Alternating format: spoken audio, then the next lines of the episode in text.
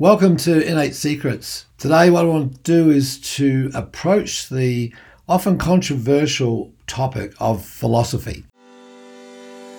This is a place where those who suspect they're innately wise, brilliant, and powerful come to learn how to transform their lives, one cognition, one realization, and one blinding flash of the obvious at a time. We are the innovators, the record breakers, the world makers, and creators of all kinds. We supersede the suppressive worldview of mass ignorance and awaken the strength within. We are waking up to our innate secrets. My name is Dr. Mark Postles, and welcome to the Innate Secrets podcast. So, philosophy. The question has to be asked well, what's your calling? Why are you here? Throughout history, man's search for the meaning of life.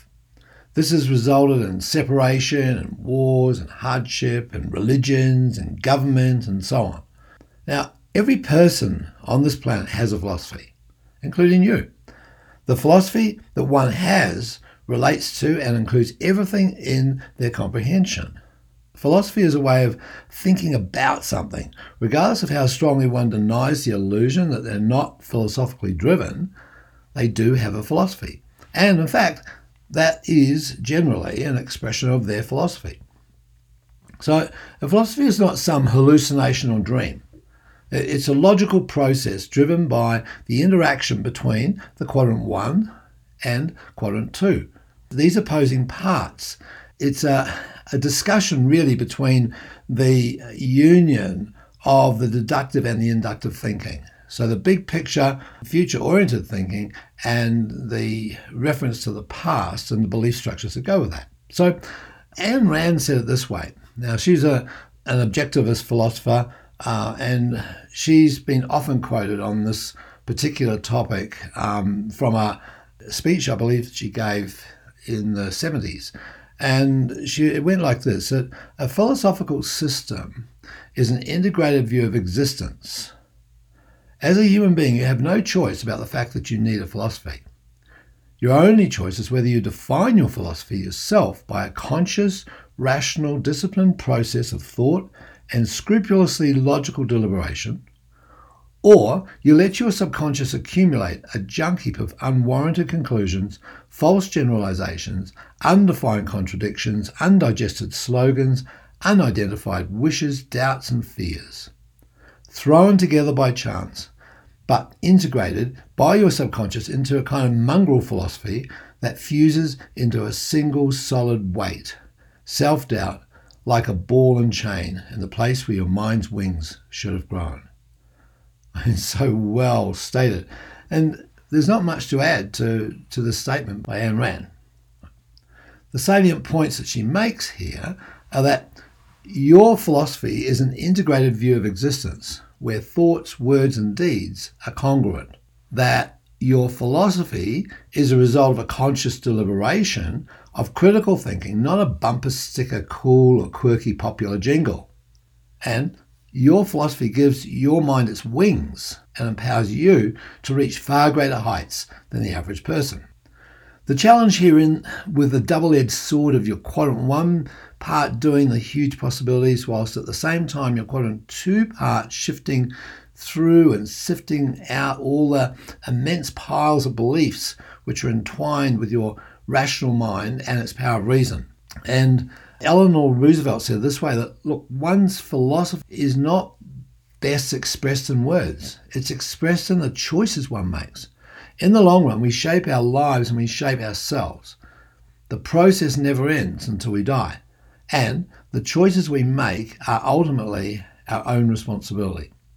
So, you know, she's speaking there to our own personal philosophy, a personal philosophy that we've defined or haven't defined, but regardless of that, it runs us. It gives us everything we have in our life is based on our philosophical tenets, our philosophical understanding. So, let's just go through a, a real fundamental example. This could be on a, a, choice that we have about organization of the universe. Because I think this, this would lead to two very different outcomes. Firstly, philosophy one the universe is unorganized and random. It has no order, therefore, it follows that people will follow the same patterns. Disorder. We, we must manipulate and control them. Their economy has to be controlled. Their education has to be controlled. The legal system has to be controlled. And it's for their own good. Sickness is going to occur randomly because it's just bad luck. Thus, maintaining health, which is defined probably as total body organization and function, is tentative at best.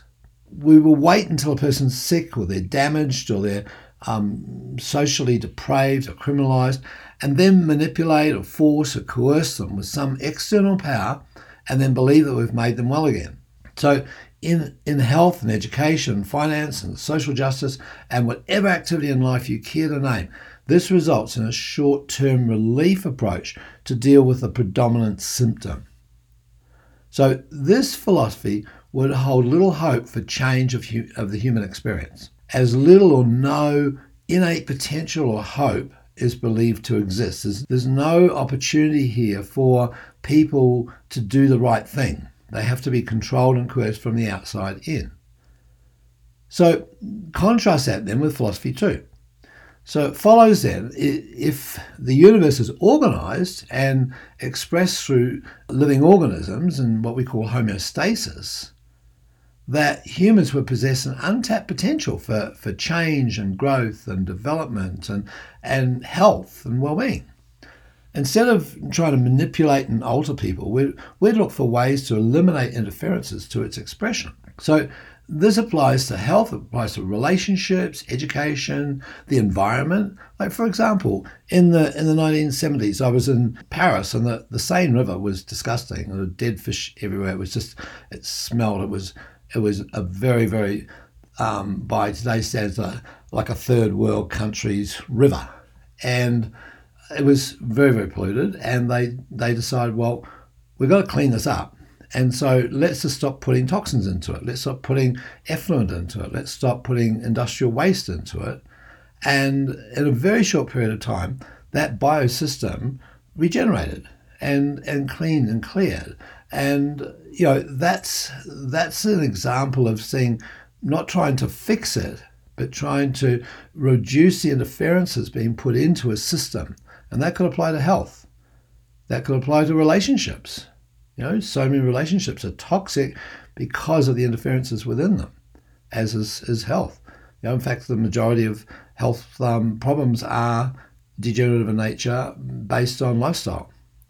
And the education system is another example. So there's a, a, different way of thinking. This philosophy type two says, hey, it's all within, and we just have to clear out interferences and not and stop messing it up. So sickness, social deviance, financial ills, etc., will be viewed as the distortions of normal organisation. So, in this model, return to health, in whichever context it may be in, would be an innate drive, a natural phenomenon. So, if this philosophy is adopted, one's thoughts and actions would be very, very different. So, the words we use define our reality.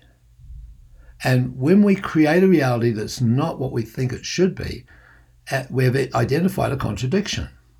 So there's many examples of that in our world right now. And this is uh, actually another quote from Anne Rand, that there's a, a contradiction that we've identified. But she said, look, to arrive at a contradiction is to confess an error in one's thinking. And to maintain a contradiction, though, is to abdicate one's mind and to evict oneself from the realm of reality. So, you know, if we have a situation that's um, gone south, and it's not working, and we continue to do the same thing, and we continue to uh, maintain the same philosophy, then we, in effect, keeping this contradiction uh, in place, and we're abdicating ourselves from any responsibility for it. So, choose your words with care, because our words reflected in our physiology through our thoughts and our emotions, our feelings, and our actions. So, as James Ray reminded us, that buried deep within each of us is a spark of greatness, a spark that can be fanned into the flames of passion and achievement. And that spark's not outside of you, it's born deep within you. So, what I ask you to do this week is to ask yourself, what drives me? What is I'm really passionate about? What makes my heart sing? What's my view on life? You know, is it philosophy one or philosophy two? What's my view on the world? What's my view on people? Do I trust people? Are, are people inherently good or are they inherently evil? And what's my greatest gift to humanity? What are you here for? What's your mission? Now, we'll go at some future time into the details of um, creating purpose statements and creating mission statements and, and uh, vision statements and so forth. However, at this point in time, start thinking in these terms and say, okay, what can I do that I can I can put into a, a, that scrupulously logical deliberation of thinking and make sense in terms of the philosophy that I've decided upon, be it philosophy one or philosophy two, and make a, a statement of that, make a document of that. And it's it, for some people, it's just a, an ongoing jottings of thoughts that come come to mind.